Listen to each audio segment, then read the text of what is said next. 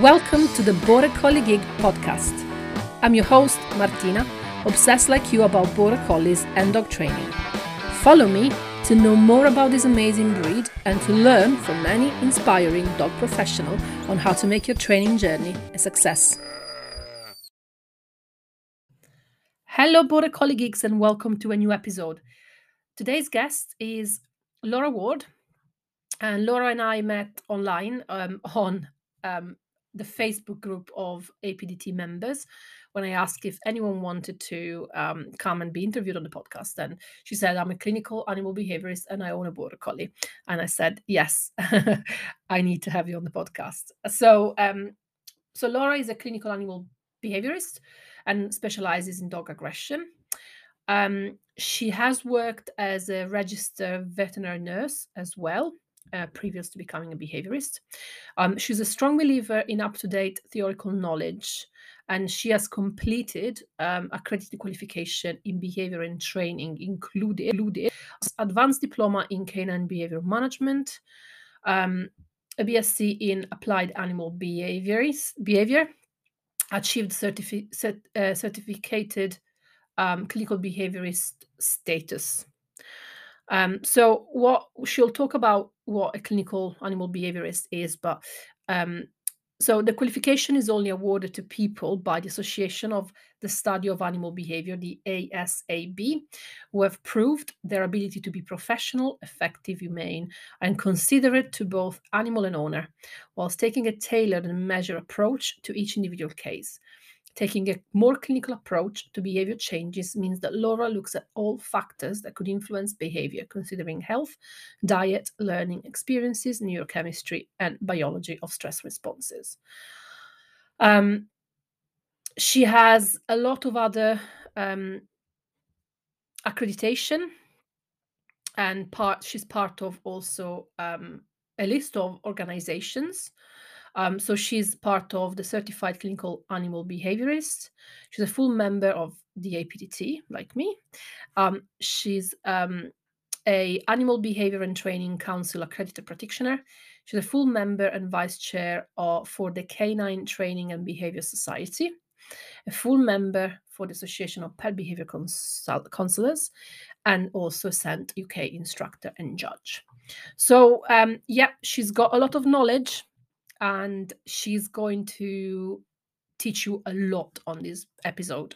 I'm, I'm, you know, I, I teach part of these things, but I think the way she explains them and the way she, you know, the way she has with words is going to be really, really helpful for all of you to understand the difference between fear and anxiety, because that's what I asked her to come and talk about, because I think that is misunderstood sometimes um, you know what is fear what is anxiety? So i really wanted an episode specifically on this. I hope you enjoy it. Hello lauren. Welcome to the podcast. Hello. Thank you for inviting me you're very welcome, and um, thank you for for coming. Because yes, I you know when you when you um, reach out and say you know if you want a clinical behaviorist in your podcast, I was like yes, yes, please. Um, I need one. Yes, um, I I had a friend, a behaviorist, already having a chat with me at the beginning of you know one of the first podcasts. But yes, I think definitely. Um, I'm a dog trainer. I always say I'm a dog trainer, so I do rely on clinical behaviorists to help me with the difficult cases and you know so it's it's a you know we're not the same thing and it's important that people know you know from a professional point of view sure. that we're not the same thing and there is there is there is a place for you helping me and me helping you but we can talk about that later it's not yeah. about yeah it's not about so welcome and can you introduce you to uh, my listeners so we can first get to know you a bit more and then we can talk about you know you know the the the very important topic today that is going to be about anxiety and fear. Sure. So, um, my name is Laura Ward. Um, just to give you a little bit of my background, I was a veterinary nurse for 10 years. Um, and then, towards the end of my veterinary nurse career, I did a degree in animal behaviour, sort of while still working as a veterinary nurse. Um, so, I, I have a, a honours degree in applied animal behaviour. Um, I then set up my own business, started dog training, running classes, socialization walks, um, and taking on behaviour cases. And I, over the years, then built up enough experience to then do my clinical animal behaviour assessment with the ASAB. Um, so I am a CCAB, which is Certified Clinical Animal Behaviourist, um, and I'm registered with the ABTC, which is a really good register for many practitioner organisations. Um, sort of like an umbrella organisation for, for many different practitioner organisations to um, showcase what what kind of behaviourists are out there for anybody needing help. Um, so I have been running my business, which is Minds Alike Animal Behaviour, for nine years now. Um, and I see a very, very busy caseload of behaviour cases. And of course, it's all exploded even more since lockdown. Um, so there's yeah. there's um, there's just so much need for for behaviourists. Um, I'm also involved with the progression of the industry. Um, we're really hoping that the industry is going to become a regulated industry. Um, so I'm involved with the Canine Behaviour and Training Society. I'm the vice chair, um, and we are working on helping to assess new trainers and new behaviourists um, and getting them onto the ABTC register mm-hmm. under our organisation, which is a practitioner organisation. So I'm quite heavily involved in assessments and um, and helping the industry move forward with that, which is really exciting. Yeah, it's really important as well because as mm. we had a quick chat before we started recording, you know, there's so much out there that so much, so many, so many people that just start as a trainer and they have no clue what they're doing and they create so many disasters yeah. that you know i just had a phone call before you of um, a breed that i don't work with normally another breed but again a dog that reacts and he's got a prong collar on. And it's like oh no why? Yeah. and you know you have to always fight against these things. And so it's good you know we, i think he needs regulating. It does. Yeah, yeah, it does. And we were just mentioning as well about you know when people watch dog training on tv sometimes it sets them up with unrealistic expectations because those programs are so heavily edited yeah. um, and it doesn't always reflect actually what needs to happen. And also um, um, it, it doesn't have time to really go into the depth that we would go into, um, yeah. which would be to be considering, you know, breed, age, diet, medical history, but most importantly, the emotions of the animals, which is what we're talking about today. Yeah, definitely. And actually, before we dive into that, can you just tell a bit our listeners what is the actual difference between a clinical animal behaviorist um, someone that just comes out of you know a, a, a degree and a dog trainer like me. So what is the difference? So people are looking for the differences and who to reach out to. Sure. So um there are varying roles within the the behavior and training industry. Um so essentially I, I, won't go too much into the specifically the abtc roles because not everybody is involved with that organization but um, in my mind the difference between a trainer and a behaviorist is a trainer will approach a problem in mind of well we need to change this behavior by changing the pattern of the behavior. And we often will do that by changing uh, training a different behavior. And then we can replace that different more appropriate behavior with um, the the inappropriate behavior which the dog was maybe performing before. So it's more about changing behavior through training new responses. And definitely that's part of behavior work as well. Um, so and then of course you've also you're, you're training dogs from the start. And and there's also sports as well. So agility and scent work yeah. and, and all of that stuff. Um, so where a behavior where a behaviorist comes in, we we would tend to look at a problem in more of a kind of consultation style. So looking at everything. So we would start with a veterinary referral. That means we've got access to um, the animal's medical history, but also we've got an open dialogue with the vet. So if there could be medical um, implications, um, then we can talk to the vet about that. If there are nutritional issues, we can liaise with the vet about that. And also, if the dog may need some medication to help with training and behaviour, then we've got that open dialogue with the vet. Um, and we also want to ensure that we are aware of or the animal has been treated for any medical factors which might be impacting their behavior. Um, so kind of how the, the process is started with the, the, the kind of three-way relationship with the behaviorist, the vet and the client, that's really important. Um, so then we would go on to um, the kind of the, the initial consultation and normally there's about an hour of history taking because we really want to understand firstly the animal's history and and makeup but also what's the client's lifestyle like and what what are their family dynamics and how might that impact our our, our um, treatment program and, and that kind of thing. So it's it's very very detailed. Um, often with a behavior consultation i end up with like quite a long list of very different issues. Um, so it's it's sort of it's a way of having that consultation process in my mind is a way of focusing the client on well there's this list of issues and they seem incredibly overwhelming at the moment but if we break it down actually we can change this and this and this very easily and we can then work on this and focus on that. And so it, it's it's a way of really looking at the overall problem. And i think the other thing to point out there is um, where you have a behavior issue particularly which is relating to you know fear and anxiety you can't really just fix one bit. You have to look at everything. Um, so that's why the consultation process does take more time and it, and it looks at everything. So um, you can ensure that the dog isn't becoming so trigger stacked because he's got all these stresses at home and then he's expected to not react out on his walk or vice versa. And that that kind of thing we have to look at everything and and make sure that the client has enough support to go through all of those issues and and make sure that there's simple and easy plans to address them. Yeah. Um, and often because there's so much information we behaviorists will often write a report or, or provide a bit more follow-up um, information in writing.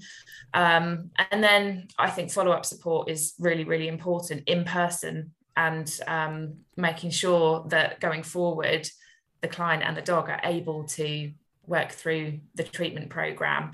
Um, and I think lack of follow-up has been a big problem in maybe clients not always being successful. So that's something um, that, that that we have to us behaviorists have to really bear in mind. Yeah yeah yeah. And this is how for example i've worked together with behaviorists because they do everything you just said. And then they say to me okay so now we have to work on this. And then i take over sometimes because i can okay. do the follow-up and i do part of that program if i you know if i can help. So um, that's how i would like to work more. Yeah. you know i would like to have a behaviorist that for for the difficult cases. I don't take two difficult cases. I take my you know I'm a border collie specialist. My main thing is crazy, excitable, you know, full of energies, chasers that wants to stop and control the world. So that's my main speciality, of course, together with puppies and sport, a bit of sport training. When the behaviors become you know too serious then i do i do send them to behaviorists so aggression um, you know, high level of aggression, resource guarding, and of course, uh, noise, noise phobia and um, separation anxiety. All that to me is something that I'm more comfortable sending to a behaviorist that, you know, and then if there needs to be me following up on some of that, then I'm happy to take it back and and do that. But yeah, so I I do you know I do feel and I in the past I wanted to become a behaviorist and I'm like you know I and I know a lot of the the, the theory and the thing but now i do like my role as a trainer yeah i feel yeah. quite comfortable in my role as a trainer and i like i like do a bit, a bit of a bit of sport and a bit of other things and not yeah. just yeah i think as behaviorists we can get quite bogged down and um, I, I know a number of behaviorists who have worked very hard to get to to that level and then decided actually I much prefer preventative training which um, is is you know if you can prevent the problems from starting well that's just amazing and yeah. and, and, i also think um, I spoke earlier about a kind of a, a three way relationship between the client, vet, and behaviorist, but I do think that should and it will in the future become more of a four way relationship between the client, vet, behaviorist, and trainer. Yeah. Um, Hopefully. because Yeah. we don't have enough clinical animal behaviorists to provide the owners with the follow-up support that they really need. So to be able to have trainers on board to help support them because often with behavior cases you, you've kind of you've got all this theoretical um, information that needs to get passed over but you also need to to do some practical work with the client and the dog and, and ensure that they know what they're doing. Um, and often you're working with clients who haven't done no training. So you're starting from the beginning entirely um, and um, that's a huge huge problem Yeah. because you know you you don't you don't become a trainer overnight and No. when you've got a dog with a behavior issue you need to be thinking like a trainer really and thinking about timing and and when to push and when to pull back Yeah. and technique and yeah exactly and yeah so so it's a big problem and i i think um owners are very aware that they need that practical help and they're willing to pay for it as well but they just there isn't enough people working together to make that Yeah. happen so yeah Yeah, I do agree, and that, that's that would be my my you know my my dream as a, as a dog trainer to have all that team put together Yeah. and, and help in, on a regular basis. You know, yeah unless is you know is a puppy or an adolescent dog that just needs basic stuff. But Yeah. when we're dealing with you know especially anxiety and reactivity and fear, which I do take cases if they're not too severe, and but I still would like to have that kind of initial behaviorist ap- approach. Um, yeah yeah before working with a client. So great. So I think that you know we can dive into our topic because it, it quite you know it, it quite chains quite quite nicely. So the reason why you know the the the the reason why when you said you know would you like me to be on the podcast and I said yes please because I would like to talk about this because in the recent times I've had discussion with people that think that they can fix anxiety um, or fear responses in one or two sessions, and that's what the industry sees a lot recently. You know, I can fix your dog's anxiety and fear in a few sessions, and of course, the method used for that are not the most gentle method, and you know, and and that's why I said I need an episode about talking about what is anxiety Mhm. we need you know we need to let people understand what is anxiety and why it cannot it cannot be fixed in in a couple of sessions and then what is fear which links into anxiety but they are slightly different maybe from a i don't know from a scientific point of view yeah um before actually before we start on that i didn't ask you what dogs you have I've just got the one dog at the moment. He's a border collie and Oh, he's yeah. 15 months. Oh good yeah So hence why I follow your page. um, but yeah, he's um he's a lovely boy and he's my first collie. My Okay. um I've had terriers before and um my last dog was an American bulldog and sadly he died last year. So um yeah, it's very different. yes i was going to ask you what how, how is it swapping to uh, to terriers to to a collie Yeah. Um well, I think the biggest thing, the, the biggest difference that's that really strikes me is um how verbal they are. So how in tune with with words, verbal words. And I think I didn't realize before how much I'm I'm used to dogs who don't really need that verbal cue they they learn the, the visual signals and we all know that you know as trainers know that dogs learn the visual signals before they learn the verbal cues and um and they they'll they'll sort of just bumble along with with that. But with a collie i'm really noticed it's really struck me how um if you have not got that cue exactly how it was before they notice the difference. And um my boy often looks at me like what did you mean there because last time it was a bit different. So, so i've had to really tighten up on my training actually and okay. um, it's it's been quite interesting because as a behaviorist as well i don't really have to train for precision. Yeah.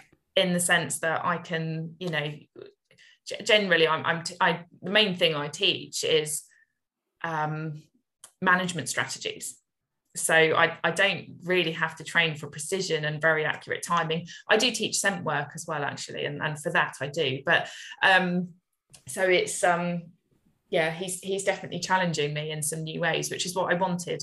So yeah, yeah I'm very happy. Yeah. Good, good. Okay, so I'm going to start with um, my question, which is the most obvious one. What it is anxiety? Okay, so anxiety in my mind is worrying about the what ifs. You know, what could happen when I interact with that dog? What could happen if that man approaches me? It's worrying about what is going to happen in the future. Um, and any human that suffers from anxiety will fully appreciate how debilitating that is, how exhausting that is, um, and also how you can't just switch it off. So, going back to your point on, um, you know, any trainer who claims they can fix the dog's anxiety in a session or two, what they're really saying is they can change the dog's behavior. But there's a big difference between behavior change and emotional change. Mm-hmm. Um, and that's what I talk to clients about a lot. You know, we we're not just trying to suppress behavior. We're not just trying to change the behavior to a different response. You know, for example, a dog who's fearful of dogs, you know, that you might teach the dog to go to the side and sit. But are we actually changing the dog's emotional response to that dog being in their vicinity? And that's the really big difference. If we're going to fix anxiety, then we have to um, we have to really change the thought process behind it. So um, yeah, anxiety in my mind is worrying about what is going to happen. Um, whereas fear is responding to a perceived threat there and then.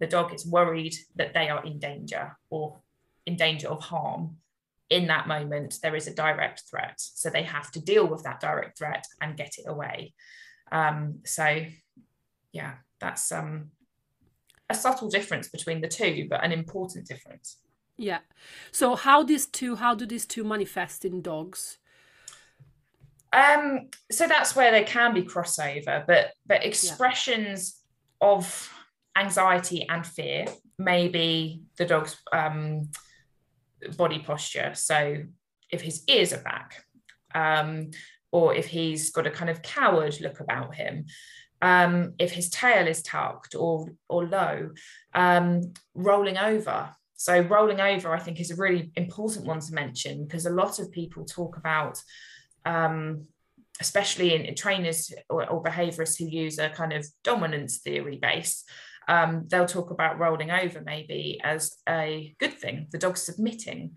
Um, and although it is a submissive gesture in a sense, it's a gesture which is um, a, a, big response to threat.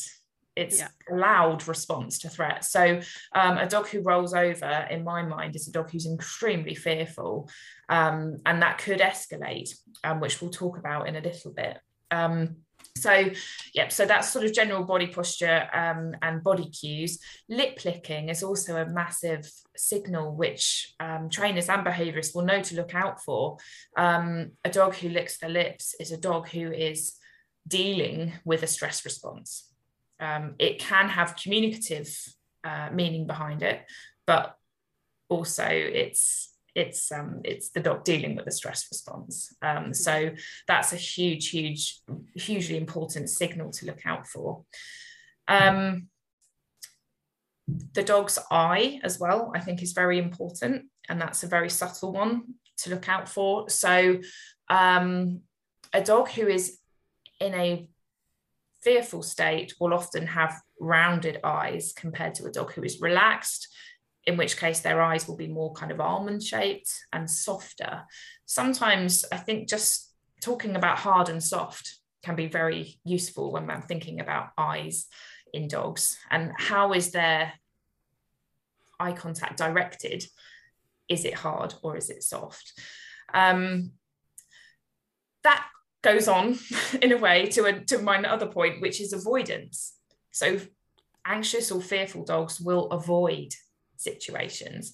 And that remember we have to remember all of these behaviors can be on a kind of spectrum um, from very mild signs to very extreme. So, for example, when we're talking about um, avoidance, if I'm working with a dog who's approaching something which triggers him to feel anxious or fearful, um, I'll start to see avoidance responses. And that could just be hesitation, that could be a freeze. I don't want to go any further. That's what he's saying to his owner there. It could be he starts to look around, which might be he's sort of getting agitated and looking for his way out. Or it could be he starts to excessively head turn. So, head turning is the dog diverting their eye contact. And that can be a signal um, to another dog I don't want to fight. I don't want this to go badly. Um, I don't want to fight and I, I, I want to avoid this interaction. But again, there's there's a, a scale for all of this. So and hopefully I'll clear that up uh, in a bit. Um, if the dog is off lead, they'll often want to go around the trigger as well. They might want to go further away. And again, that could just be very subtle. They just go two meters further out, or it could be they go around the bushes to completely avoid that situation. So um, avoidance is a really big, big um, factor. And dogs who are on lead cannot do that, which is a huge, huge component yeah. to on lead reactivity. yeah. Um, some other points which are really, really pertinent to this time of year as well, when we're talking about fireworks, um, is panting, pacing, and hiding because those are responses which a lot of people might be seeing from their dogs at the moment. For some dogs, they might bark at the fireworks as well. And those dogs are often considered a pain, but not fearful. But actually, yeah. they are fearful. They are vocalizing to try and remove a threat. Um, so that's a really important one. Um, so I think when we're look, trying to learn how to read our dogs, my advice is learn your dog because every dog is different. Some dogs have mm-hmm. got floppy ears, so you don't see that they're back. Some dogs have got tails which are stuck on top, so they can't go down. You know, so you've got to learn to read your dog and read the whole dog, not just um, you know, one part. Is, is it wagging its tail or not? Because that's probably the least informative body signal. That's yeah um, that's the most the most i think uh, misunderstood body signal in dogs. Yeah yeah but it's wagging its tail while it's barking at that dog. Yeah, yeah. exactly yeah he's happy. Um, so tail wagging doesn't always mean happy. Yeah. um, again you've got to learn your dog and and some dogs will wag when they're anxious to appease um, or um, try and fix the situation in a friendly way. Um, some dogs will, I, I, sometimes describe the tail as kind of like an antennae for arousal.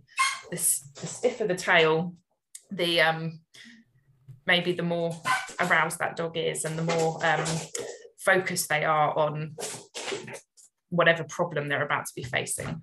So it's a bit of a red flag distraction.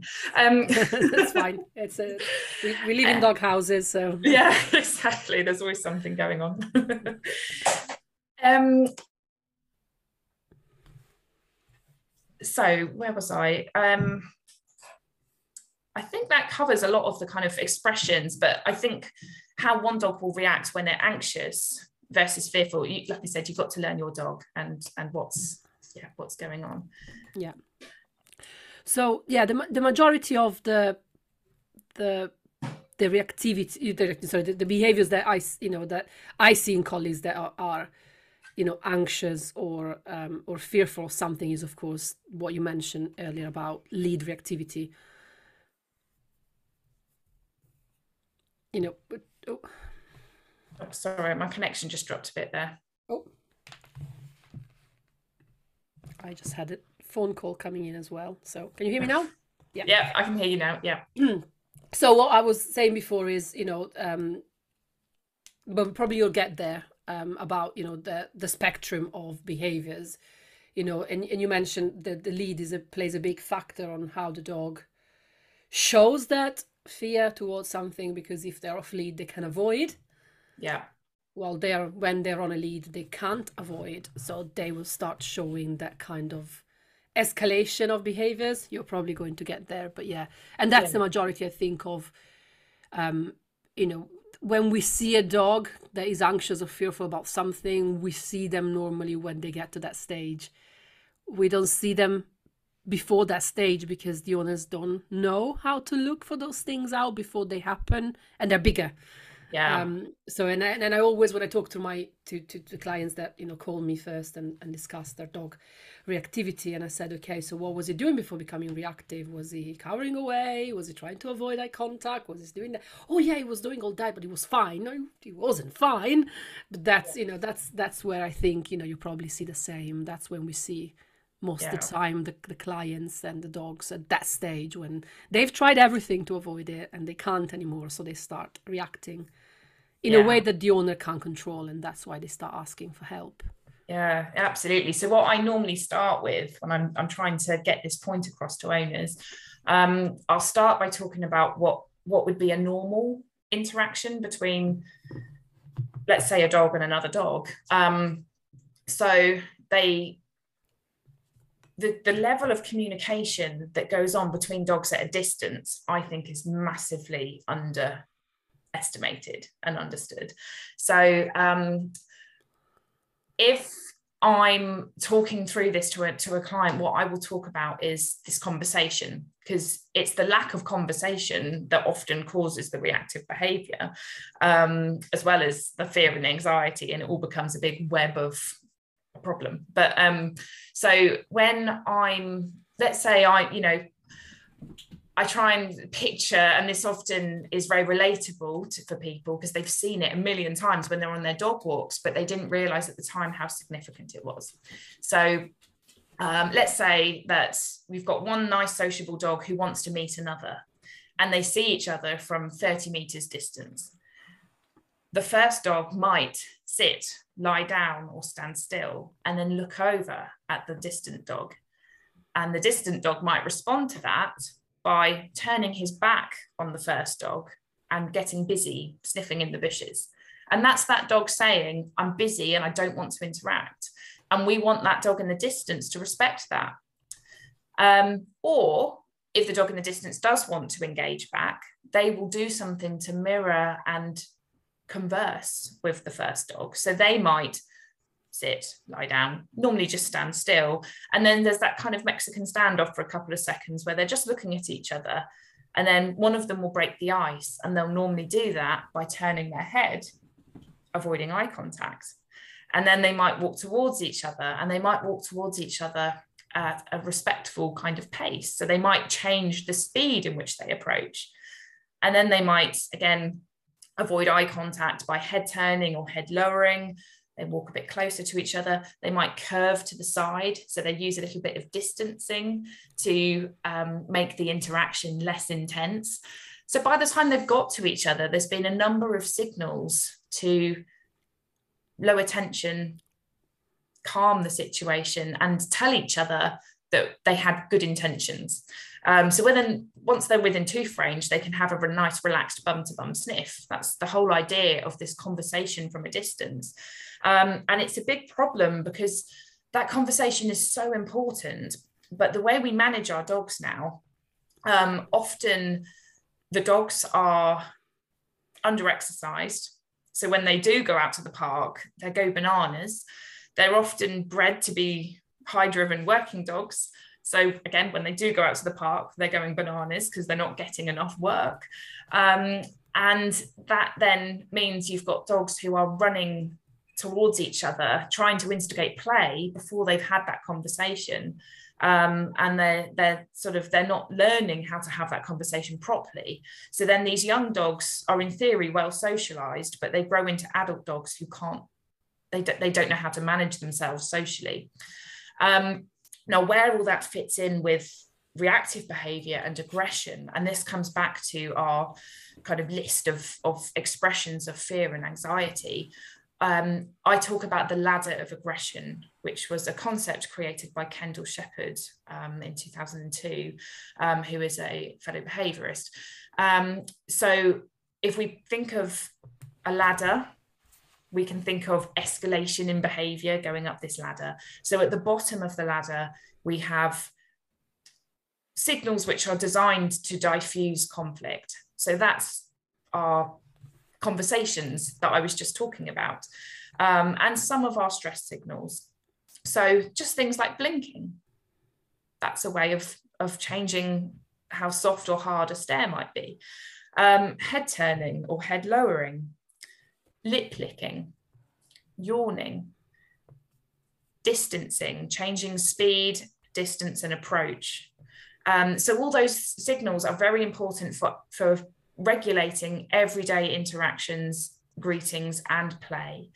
Um, and when it gets a bit tense and awkward as well, those signals are there for the dogs to make sure they can utilize them and they can um, use these signals to help ensure it doesn't escalate.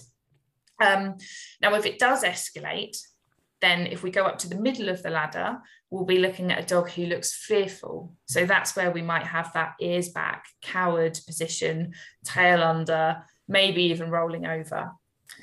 And then at the very top of the ladder, we've got stiffening up, staring, growling, barking, lunging, snapping, biting, being at the very top. So um, it's important that dogs can have conversations in order to avoid going up the ladder. It's important that they have the skills to help bring things down when it does start to get a bit tense. Um, and it's so important that our owners can read these subtle signals.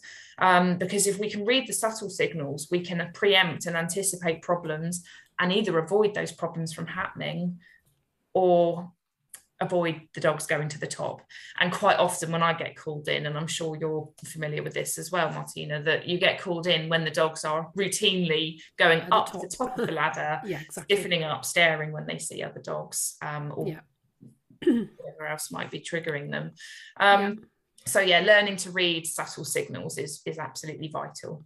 Yeah exactly. I've just recorded actually an episode uh, one of my own episode where i exactly teach this but you know explain this but from a um you know chasing traffic point of view how important it is to in every kind of training when you want you don't want escalation to be able to read those signal at the very beginning and knowing when things are going to start to escalate so you can work on it straight away instead of having to call the trainer in when the behavior is already far gone um, yeah. which is what happens to me and and yeah. colleagues yeah sure. it's so important you know and you know that's why you know we try to to educate owner and i try with my videos and webinars and podcasts to try to say when you see that call me because yeah. we can work on it straight away instead of waiting for it to escalate and that is more difficult and it takes longer yeah um and uh, yeah and then and then and then you you have very frustrated owners as well because the behavior is at that point difficult with life. Yeah. Yeah. Absolutely. Okay so um so yeah we discussed what you know what anxiety or a fear response looks like. Now what is the physiology or the what's the science behind these behaviors? So when a dog um, perceives something that they're they're worried about or, or fearful of, um, they will use what's often referred to as the five Fs. So you've got freeze,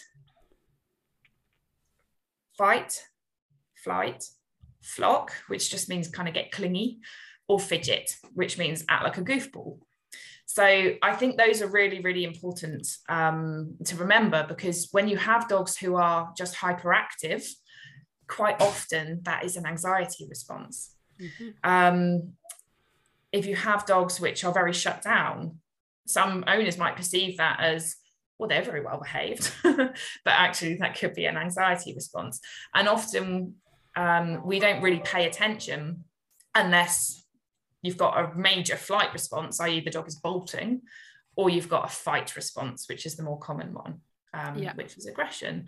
So, um, and again, all those things can vary from mild to severe. And it's important, even if we see a mild response, we take note of it and we think about how to help the dog before it becomes severe.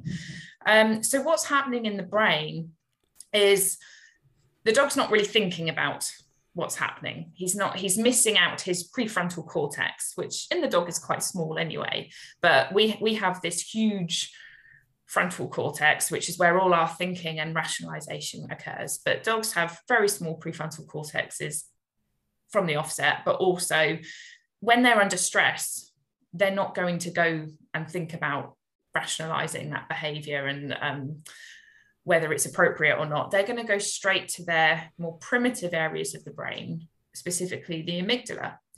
Um, so the amygdala is basically going to it's almost like a start button for a cascade of physiological responses, which is going to be involving cortisol release and adrenaline. So, what's happening in the body is the muscles are tightening, the heart's beating faster, which means blood is flowing around faster um, and helping to oxygenate all those muscle cells that might be needed for fight or flight. Um, often there is going to be a pause in gut motility. And what that means um, is, you know, that kind of cannonball in your stomach feeling where you, you're driving along and maybe you pull out at the wrong time on a roundabout and you have a kind of moment where you think you were about to crash. Um, that is that cannonball in your stomach feeling. That's um, a cortisol and adrenaline response. Um, and when I'm talking about this with clients, I'll often talk about that response because it's something everybody can relate to and think, yeah, I know that feeling. Um, and it's a very aversive feeling. So even if the trigger for that fear response was unwarranted, or maybe it was, um, you know, the dog just made a mistake, just something made him jump and and and we don't think it was a massively traumatizing experience maybe we don't think it was warranted and the dog was just being silly um, but that that feeling that very aversive feeling um, can have a huge impact on learning.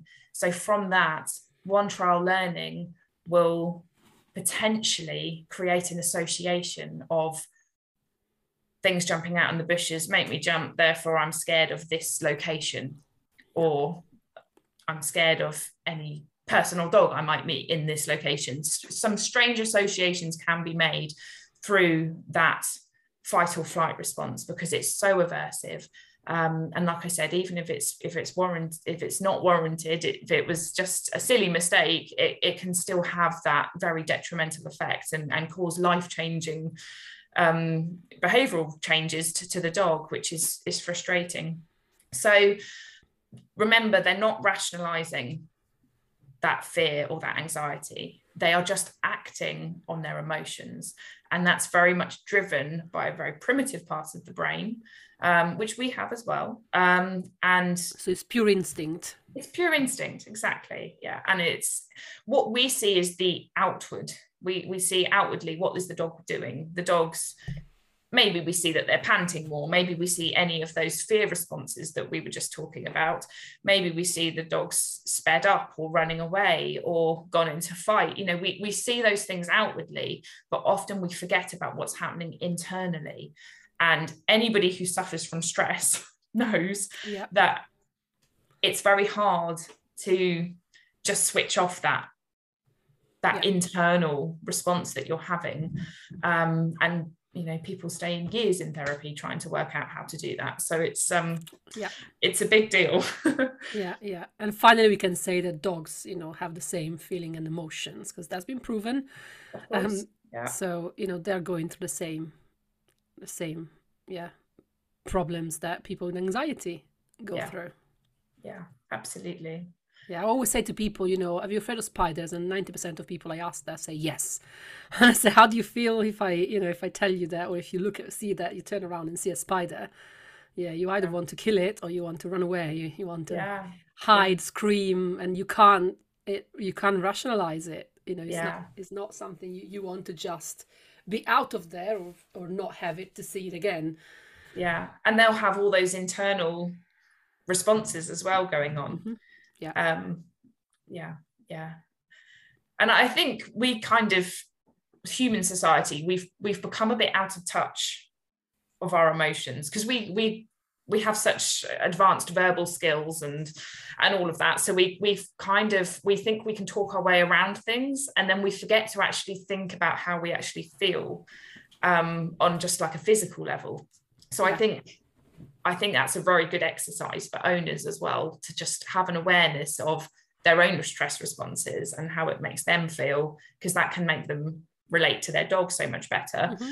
um, but also owners of fearful or anxious dogs pretty much always become fearful and anxious themselves because they're having yes. to deal with that behavior and it, it only takes one fight or one nasty experience of a dog running over and attacking theirs or, or you know for, for a whole heap of human emotions to start playing into yeah. this problem as well so it's it's important humans understand their own stress responses yeah, and as you know, as trainers and behaviorists, you know, I've been through it. Well, apart from having a reactive dog that is now twelve, I've been in the situation where another dog attacked my dogs, um, or not even attacked, but just chased, and something could have happened. It didn't happen, but I was scared and I shouted, and then I managed to get the dog back. And you know what? For weeks, I remember it happened.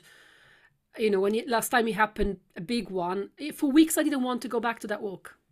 Yeah the feeling of how I felt and the possibility of happening again didn't want me to go back for that walk. I had to at some point, you know, talk myself down to it's not going to happen again and then take my dogs back to that walk. But it took me that I don't suffer from anxiety to get back to the to, to, to, to get enough courage. And I'm a human, so I can rationalize. And I had to convince myself to go back to that walk.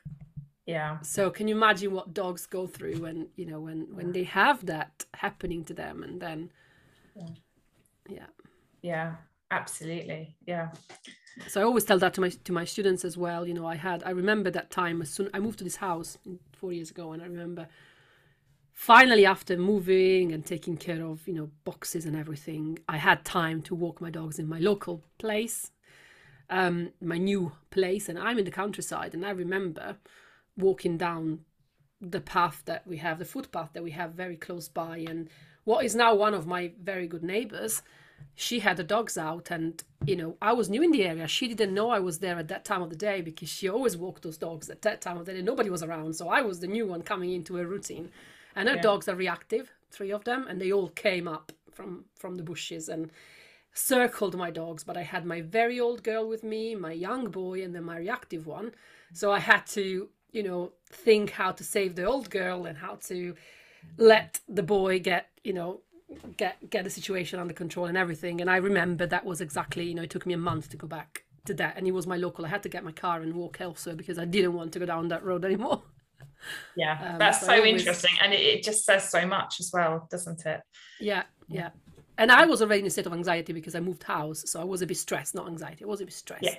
So yeah. again, that's the same thing. You know, if if they're stressed, as you say before, if you're stressed for other situations, your dog is stressed for other reasons, then you know that just adds up, and then everything becomes difficult to control for everyone. So yeah, yeah, sure. Okay, so one of the things that I always have to explain when someone calls me um, and we start talking about the dog that is reaction is reactive to dogs or people or or things or even you know cars and and stuff you know they always try to find the reason. So they want to know the reason they want to know why and one of the many big reasons in the last two years has been lack of socialization uh, with you know i had to always you know um, chat about the, the socialization what it is and i haven't done a, an episode on socialization but i'm going to have one soon um, because i think that's another big chapter in a dog life that needs to be talked about.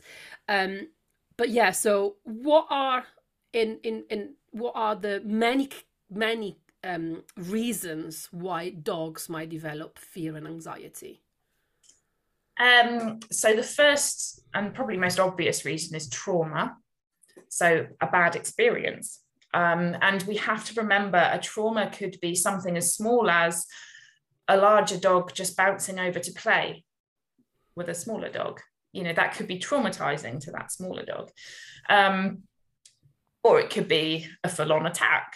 You know, it can it can vary. And and also how a dog is going to react to a trauma can vary massively. So some dogs can shake things off better than others, just like people. So yeah, trauma trauma is definitely a, a big a big thing.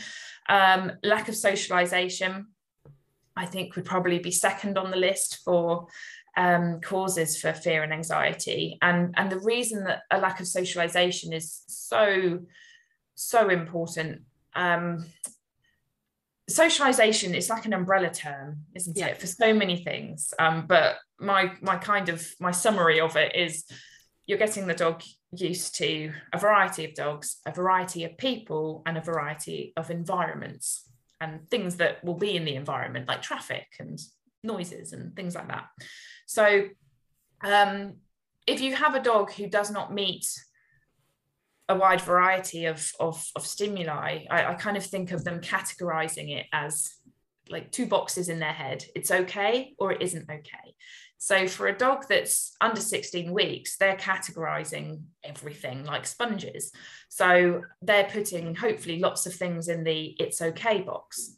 But then if there's the odd thing that they haven't met before and they meet it later on in life, they're more likely to be able to adapt and cope because they've got lots in their it's okay box. If you have a dog who doesn't have very much in their it's okay box, they're more likely to react with fear later on. Um, so, so that's I think most people understand the importance of socialization now, and they they do get that they need to do it.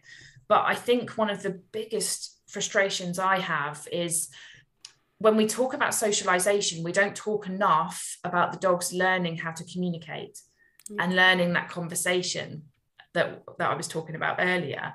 Um, and that conversation, it's designed for dog on dog interaction, of course, but it's also dogs will, will do that to people. They'll communicate yeah. in the same way to people um, and maybe even objects as well. Um, so, you know, I've seen plenty of dogs head turning to a stationary log that, yes. they're worried about in the distance. Um, so that it's so important that dogs learn how to communicate because it's only if you know how to communicate that you can learn that you can bring a problem you can talk a problem down you can de-escalate a problem through your own body language and your own skills and then that would obviously give you a lot of confidence um, if you're not aware that you can do that because you haven't had enough learning opportunity, you're going to be anxious. You're going to be worried about um, not being able to influence the outcome. And I think people who suffer from anxiety probably, I, I, from my experience of meeting a lot of people, a, a lot of people who suffer from anxiety don't feel confident that they have the power to control situations through their own behavior. Um, so, lack of socialization is very important. And yes, it's about dogs not meeting enough dogs and people and traffic at a young age. Yes, it's about that, but it's also about them not getting enough learning opportunity to learn how to actually deal with those things and be managed well enough to learn how to become stable citizens who can react to problems um, in the right way. Um, so, yeah, very important. Yeah, yeah. I, I was just going to say that I, you know, is um, one thing that I've noticed. I think in the last few years, especially I think since moving to the UK, is the amount of dogs that go through these socializing classes or play, you know, free for all. Bring your mm. puppy, 20, 30 puppies together, or even young dogs, and and I think that you know socialization can be done the wrong way as well, and that has caused a lot of dogs that are now reactive because they've had actually bad way of socializing with other dogs, not yeah. controlled. You know, not every dog is going to be okay with any other dog. You need to find the right dog for your type of dog.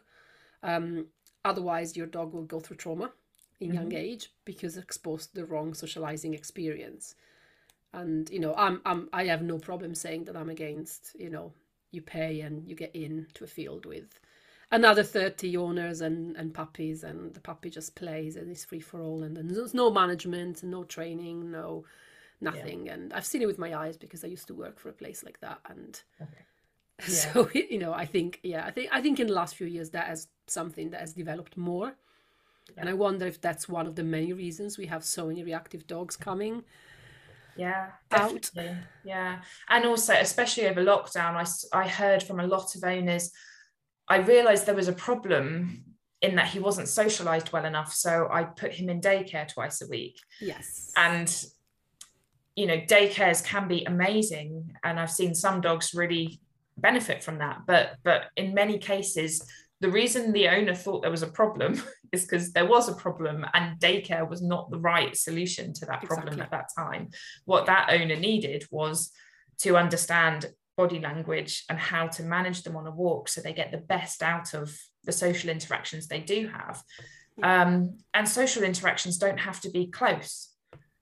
Um, because this distant conversation is so important to many dogs just to kind of say you know have some engagement from a distance and then disengage and move on is completely satisfying for them um, so yeah yeah increase in using daycare uh, yeah, over lockdowns so. definitely yeah yeah um so another cause i have on my list is genetics mm-hmm. yeah so some dogs um like I said, some dogs can shake things off better than others. And I think yeah.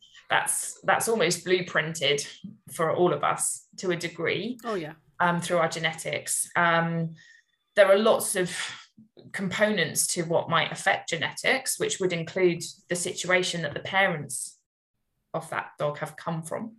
Um, so you know only within one or two generations you can have you can breed anxiety into mm-hmm. um, a, a, certain bloodline for sure um, and again maybe that's become more of a problem over lockdown where we've seen less responsible breeding. Oh yes um, definitely. Um, so, in border collie i've seen it so much you know i know farmers that will just buy bitches ready to be bred just because there was such a high demand in puppies and they were breeding anything. Yeah yeah yeah. And I, I, think some of the poodle crosses that we're seeing as well um, lovely as some of them are there are also they they've almost been bred to tick a box rather than um, considering the temperament of the cocker spaniel and the cockapoo and, and the poodle for example and we've ended up i think with with quite a high prevalence of, of nervous dogs for that reason um, so yeah, genetics is a huge, huge, um, a huge factor. Um, that's really going to come down to brain development as well. So a dog's early experiences will affect how their brain development, how our brain develops. A dog in utero, if their mum is under stress, can um, have changes to their brain development. So so that's um, that's certainly important. But also, yeah, what we're passing down when we're we're selectively breeding some dogs. Um, definitely we need to be thinking about the genetics and and how anxiety and, and excessive fear um, could be could be um, passed down when it, it potentially could be avoided and we could improve breeding standards to help with that. Yeah, and I talked about this probably in other podcasts, but in collies especially, people don't think that you know the mum and the dad of the puppies live in a farm and they're bred for their working qualities. They don't have to be, you know, perfectly behaved. If they were put into a pet home, they probably some of them are exceptional workers, but they are, you know, they don't like. They've never seen maybe a different dog that wasn't a collie and if you put them into a walk in town and they see pugs and German shepherds and bulldogs and labradors, they might freak out because they they have that predisposition to be fearful of things or have anxiety, but they don't show them because they work and then they go back to their kennel. So I think that that's something that you know they think, oh, I've seen the parents on the farm, they're fine yes, they were fine because you didn't see them in a situation where you need your pup to be. You see them in their own environment where they work and they go back to the kennel. And maybe yeah. they have a bit of life, you know, around the yard with the family, but it's very limited. Yeah. So yeah, definitely. And that's that's very um I think very true for gun dogs as well, because a yes. lot of gun dogs are treated in a in a way where they're still kennelled. Um, so and the cocker spaniels are so popular these days. Yeah. And you know there's a lot of you know maybe issues with with the wrong families buying these dogs um, but also like you said those dogs are being selected for certain things which are not do they do well in a home environment and street dogs as well rescuing street dogs Yes. massively increased and i think the genetics of a street dog is so different from the genetics of an english bred dog Yes. um definitely. so yeah that's um definitely definitely a huge factor Yeah. um breed that goes on to breed as well we were speaking a bit earlier about breed and Yeah. um there are certainly differences in in the breed um in breeds and how they sorry i've got a bit of the background noise going on as well if you can hear that A bit, yes. um, um, so yeah, I think we just covered that anyway, though. Breed, yeah, with breeds, um, yeah, and also the- possibly there is there is some breeds are more predisposed to have certain type of well noise sensitivity and so anxiety to noises like the collies for example they have to be noise sensitive. They need to be able to hear a distance. Um and yeah and other you know like the older guardian dogs they might tend to become more reactive to unknown things but that's their genetic trait. You know they have to advise okay there is a there, there is someone coming in that could be a potential danger. I have to let you know and i have to show how good i am at telling you. Yeah, yeah, absolutely, yeah. Yeah. And and I think when we're choosing dogs, um, there's definitely a factor of well. I'm going to buy this dog, but I can train him to be how I want him to be. And I think a lot of people don't completely Mm. respect genetics and how how Mhm. strong they are so yeah Mm, yeah definitely um we also mentioned hormones as well hmm how hormones can affect fear and anxiety. And um i think something that's definitely um become spoken about more and more is the effect of testosterone. Mhm. so and it's changed so quickly as well which is it's interesting to me. So you know i think five years ago most vets were saying when a dog reaches six months castrate them. Um, Yeah. And there's been quite you know over a relatively short period of time there's been a huge shift. Um, and now i would say a lot of vets would say don't castrate them unless there is a need to castrate them hmm unless there's an issue which would be improved if they were castrated. Um, or at least wait until they're over a year or 18 months for the larger breeds. Um, so and also i think more vets are thinking on a more individual level um, so there is some research which um, suggests that if you neuter a dog who is already fearful you can make them more fearful Yeah. um, so the trend to not neuter fearful dogs is definitely becoming more prevalent, or to chemically castrate first to check what the response would be before going ahead and, and fully surgically castrating.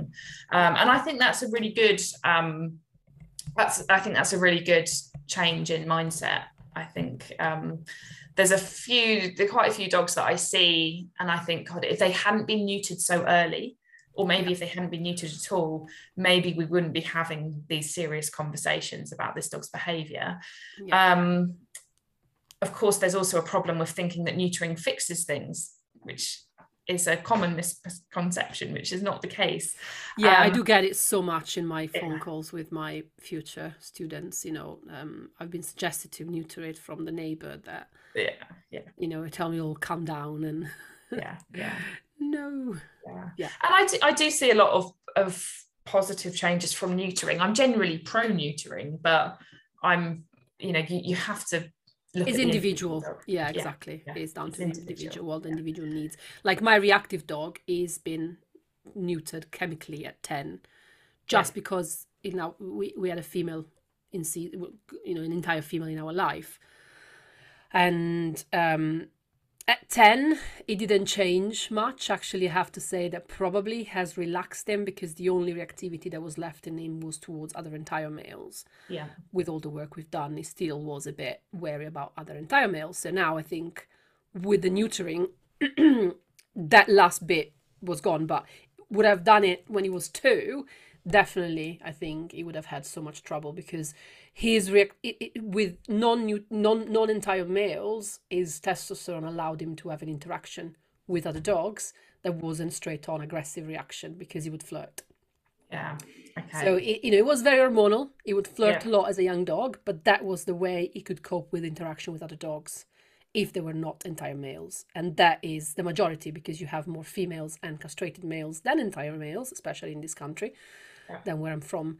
That actually helped me massively and you know and then it didn't change much in his old life but also because his social life at 10 was you know is not as active as he used to be Yeah. when he was younger and he was going around more and going competition and you know traveling a bit more and all that. So yeah. yeah i think i think i've seen dogs like him that testosterone made such a beneficial in his way of relating to other dogs.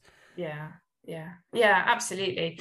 I think and i think it's also um important to note that the reason behind um testosterone having such a huge impact on on behavior when it comes on social behavior it's not just sexual and Yeah. about you know male Yeah. competition and that kind of thing but testosterone's it's thought of as a confidence giving hormone because it almost drives behavior so um, it's it's like a driving hormone that can help a dog be driven to overcome a fear rather than showing more and more excessive signs of, of that fear. So it's a, it's a really important hormone. And if anybody wants to read more about it, I'd highly recommend um, a book called Behave by I hope I'm going to get this right, Robert Pruskowski or something like. that. I'll have to get you. if you to send me the yeah, if- yeah if you send me the link i'll put it in the show note Yeah, yeah, it's a really good book, and it, he goes into testosterone um, and and how it impacts human behavior, and it's so um, it's so comparable. It really is. So yeah, I found that really interesting. Yeah. Um, age is another component as well. I think that can affect fear. So you can have some confident puppies, um, and then as trainers, we might hear our clients saying, "Oh, something's changed," and um, so and that's about development and stage of development. So they're a nice, com- confident puppy. The young mind is designed to want to go and do things and take things in and be sponges. So the young mind is meant to be a bit reckless and get stuck in. Um, but then when they get to adolescence, there can be genetic expressions which change that. And that's when you might start to see more fearful or anxious behavior creeping in. Um, or you can also have that second fear period, um, which is very, very important. So the first fear period is between eight and 10 weeks. The second fear period is around nine months. And the reason that they're at those stages of the dog's development is because those are two key times in the dog's life where they would be ramping up their level of independence. So between eight and 10 weeks, they'd be maybe leaving the den. At nine months, they'd be starting to venture off a bit further. And we don't want them to be so reckless at that Yeah. time. We don't want them to go and play with snakes and things like that. So we want them to respond to novelty with a bit of fear. Um, and that's adaptive and, and helpful for survival. So you can get this kind of fear period where they just seem to be so sensitive for a couple of weeks. Um, and any trauma that occurs during that period can be more damaging than if it Yeah. occurred before or after. Um, so you can have confident dogs which change at around adolescence. You can have some dogs which are very, very fearful puppies. Um, and any trainers listening will probably hear this and think, yeah, we we have some of those. They come into our training classes and we think, oh, good, good, good God, you know, these dogs are going to really have some issues. And then they're cowering and hiding under the chair and whatnot. And then they come in the next week and they're completely, you know, bulldozing their way in and so they you can have some very very unconfident pups who can change and, and turn it around very quickly Yeah. with the right management and the right level of of exposure what I would be wanting to really try and get through to owners of those puppies is it's okay to adapt socialization. So, you know, people might have a plan for their socialization of I'm going to go to the pub and I'm going to go to the garden center, and I'm going to go to the park and I'm going to do this and that, and then meet my friend's dog. And and actually, some dogs need to go slower. And that's okay. And this is where that kind of 16 week time limit is really damaging, I think, because a lot of people are too intense. Yeah, too much. Um, They're too eager. Too much, too much too soon. And, and I think again, it's about read your dog. Is this too much for them? Yeah. Are they able to take away a positive from this, or is it actually overwhelming? Because if it could be counterintuitive. Yeah. Um, so um, and then I also would just add to, to kind of the age factor. Um, some dogs are okay, but then life damages them. so as they get older they um, they start to you know they've had some bad experiences and those experiences have started to build up and then slowly slowly they become more and more um, fearful um, in some ways i think firework um, fear is a really good example of that because it's something that affects so many dogs it's it's a very you know it's a broad kind of trigger but um I, I hear so many people call me when the dog is six years old and they've had six years of firework seasons where it's just got that little bit worse each yeah. year. Um, and what I'd really like owners to understand is if you react when the, the fear is mild, you can just see a bit of panting, or maybe they've just pricking up and looking around to find out where the noise is. If you see that your dog is taking notice of those noises, there is mild anxiety at play there. So act then. Um, and obviously, you can follow a lot of the normal kind of management techniques for fireworks, like being in and keeping your dog company and um, trying to alleviate the stress in various ways, but also I think it's really important to get on top of it and doing some counter conditioning work, which we'll talk, come on to. But um, to you know, you can do something about it, and you can help yeah. your dog to change their their framework, their their and their mindset about those noises before it builds up year on year on year until you've just got a mess on your hands where your dog is so stressed you can't touch you, yeah. can't get in yeah. there yeah, yeah. definitely yeah and there was there was one more thing i think that um well related to age one thing that i do always you know again i get a lot of adolescent dogs so i think a lot of the problem starts coming out during adolescence because again it's another part of the, the brain development which opens up to frustration lack of impulse control and recklessness behaviors and change of social status and everything. So i think that's another thing that i see you know collies especially you know they start becoming more reactive and so more anxious or fearful of things or also when they get into adolescent mm, yeah yeah um, absolutely yeah and again you know when you tell owners yeah it's because of what's happening you know, in the development of the brain, they go like, ah, okay, now I understand yeah. why it was fine until it was one, and then at one, something happened, and the dog will well probably wasn't fine, as we already said. You know, yeah. sh- signs of it, but then the adolescent hits, and the collie brain goes completely. I should be working here. I should be in a farm working, and I'm here getting bored, so I'm going to start having too much energy and too less impulse control and too much frustration and yeah. and all adds up i think to that maybe little anxiety that they have already. Yeah absolutely. And i think we need to be sympathetic as well. That mm-hmm. that time of development is so hard. If we look at our human um, oh, yeah. Yeah, teenagers you know they I hated my it... teenager stay you know i hated my life as a teenager yeah it's it's really hard um, so we we need to sympathize with our dogs and it's a time where I think you know it's challenging for owners, so it's hard to sympathise sometimes. But it's um, seeing the dog's perspective is important. Yeah, there's one thing I haven't added in there, which I don't want to. You know, it's it's something else that I think he needs a big episode about it, but it's definitely pain.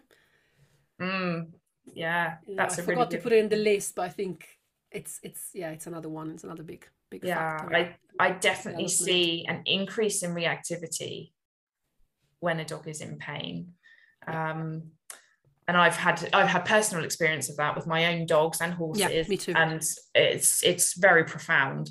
Um, and if if I hear a report of any dog who is sort of has suddenly worsened in his behavior yeah. in his anxiety or fearful responses then pain's definitely going to be number one on, on the list to rule out yeah for sure definitely yeah. yeah i will have to do an episode with some um yeah with a physio or a vet yeah for that that would be good be really okay good. so now um i know we've been talking for a long time but there is i think one more important question which is you know how so can can we fix not fix is, is the right word, but can we work on anxiety? Yeah. With just training, or do we also need to look at um, something more than training sometimes? Yeah. So I, I think absolutely there's so much that can be done.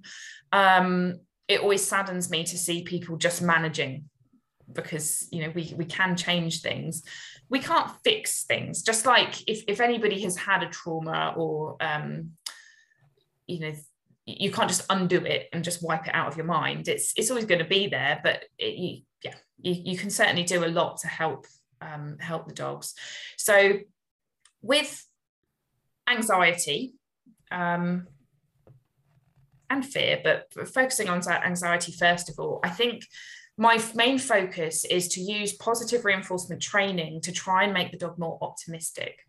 Because if they're leaving the house and then they're thinking, oh, I wonder how many times I'm going to be asked to do something and I'll get a treat for it. You know, they're, they're, they're going to be more optimistic than the dog who's thinking, oh, I wonder how many things are going to scare me today. So I think positive reinforcement training is a huge, huge thing um, component to help a dog feel more optimistic. Um, many dogs who are anxious and fearful are pessimists. Yeah. Life has either taught them to be that way or their brain development and genetics have taught them to be that way. So, um, so optimism is important.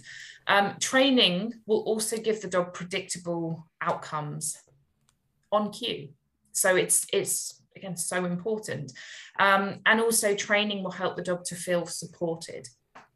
So I do think training is a really, really important um, factor, um, but it also needs to come hand in hand with systematically desensitizing the dog to that trigger.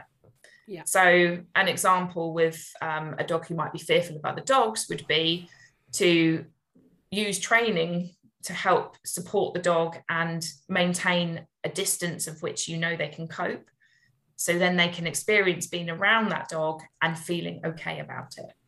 Yeah. Um, so I'll use lots of food rewards for that. Yeah. So my my kind of general general um, thought process there would be if you or your dog perceive a trigger for what we know is a trigger for them for anxiety, the first thing we do is good boy reward. Um, so we get some initial kind of just pairing classically associating yeah. that trigger with something good. Then the next thing, find space. So increase your distance so the dog can be in a safe space, but still have the trigger in their vicinity, but so they can learn from it, but, but be within a distance that they can be relaxed enough to learn from it. So we increase space and then we reward good choices. So we, you know, I for every dog uh, a dog fearful dog sees i want them to be getting five treats at least. So we're rewarding all those good choices and the dog starts to associate hey well actually i feel okay around this dog. I thought i felt bad but now i'm starting to feel okay. And that's because we set them up to, to help with that. And then we can systematically start to um, either increase decrease the distance or or increase the challenge of the exposure or whatever that might be. Yeah. Um, so there we're thinking distance or is the dog head on or going away from the other dog? And, and that's the sort of thing we're thinking about in terms of changing the challenge of that exposure to the trigger. Um, but the most important thing is it's led by the dog. So. I am not a behaviorist who thinks, right, well, we've been working from dogs at 20 meters for six weeks now. So today we're going to take it down to 15 meters. Um, I don't think that's a very real world way of working um, because, firstly, the other dog's moving, so its distance changes and everything. But but also how a dog might be feeling about one dog is going to differ to another Definitely. depending on the size of that dog or the behavior of that dog or the energy or the approach um, or whatever the breed. the mm-hmm. breed yeah. So Collies especially they're so breedists. Yes. That they definitely have their favorite breeds and the one that they can't stand. Yeah absolutely. So um we're aiming to read the dog. How are they feeling about what's ahead of them how much distance does the handler need to give them to feel okay about what's ahead of them? And then how can we make the dog feel good about what's ahead of them? That's that's the key thing. So the the technical term for all of this is systematic desensitization and counter conditioning. So we're yeah. trying to counter the fearful response and replace it with a neutral or even a more positive emotional response to that trigger. Yeah. um, and it, it's very effective and it's very doable and it depends on the dog and the problem as to how long it takes um, yeah. but it's very very um, effective way of working and there's so much hope for how you can change a dog's life yeah, using these definitely. techniques yeah and do we want to touch a tiny bit on you know when there is the need to ask for medical help. Yes that's a good point. Um, so with some dogs i will be talking to to my clients about i think maybe some medication to assist with our training would be helpful. And in those cases it's going to be when the dog is so over threshold so beyond his point of coping that we've got nothing to work with. Yeah. You know, we, we cannot be in a field with another dog even at a great distance um, or the, the noise sensitivity is so overwhelming the dog now won't leave the house or you know th- those kind of things. So where the dog's welfare is massively affected or where the threshold for coping is so small i've got nothing to work with. That's when i'll be saying i really would advise you can go to your vet and, and talk about some medication. Um, the medication is not forever it's generally going to be used for six to 12 months. Um, and it is the idea of, of these kind of medication is not to sedate the dog because that's a common yeah. misconception. A lot of yeah. owners think, well, I don't want to just make him sleepy. Um, it's not to sedate the dog. We want to actually help support the dog's brain.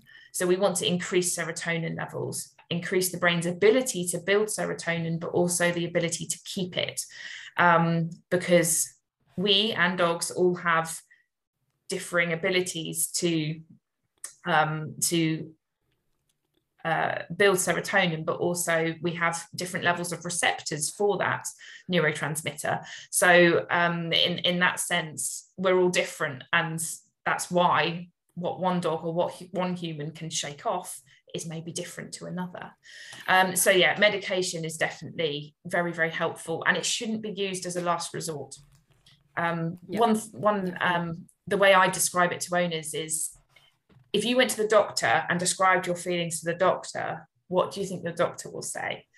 Um, and the doctor will probably say, mm, this sounds bad and it sounds like you need some help, help, some support yeah. um, and they're going to refer you to a therapist, I hope, but they're probably also going to prescribe something for you. So, um, but it's not necessary in every case. And this is where you need to have a professional help you yeah. see the birds from the bees and what's really needed for you and your dog. Yeah, definitely. Good. I think we talked a lot about, and um, yeah, I mean, we could probably carry on another two hours we probably could about yeah. it but i think that i think that we we gave a lot of um a lot of answers that thank you know uh, thank you that to to express them and you know i and and and and you know explain them um, to our listeners in a in an easy way but also from a from a professional point of view um, I feel I lack sometimes the ability of explaining technical things. So it's good that I can invite people like you, because of, of course, my language not being English and, and other things, that actually have a good way of explaining things. And um, it was really, really good. I think that I hope that people will have light bulb moments after this episode and say, oh, actually, that's that's what I could do for my dogs, or that's what my dog is starting to show, and I can act before it's too late. Or, um, yeah, I hope. That, I hope so. You know, yeah i really hope and you know hopefully also people that might be training a bit in a not wrong way but yeah in a bit of a wrong way when dealing with anxiety will have yeah. will have you know good ideas to actually try something else. Um so that's great. Is there anything else that you would like to add about fear or anxiety? I know you had a big list of things. And... no, I think I don't think so. I, I think we've covered the main. I think we you know, the basics everything. of it, and and hopefully yeah. inspired some people to observe their dogs, read um, read the kind of more subtle body language, and also if they have a problem, you know, you can do something about it. So, yeah, um, yeah. yeah I really hope that's been a help to people thank you very much for being here, and hopefully um, we'll we'll talk again in the future. Yeah, I'm yeah? sure. Okay, Lovely. Great. Thank you very much. Thank you so much.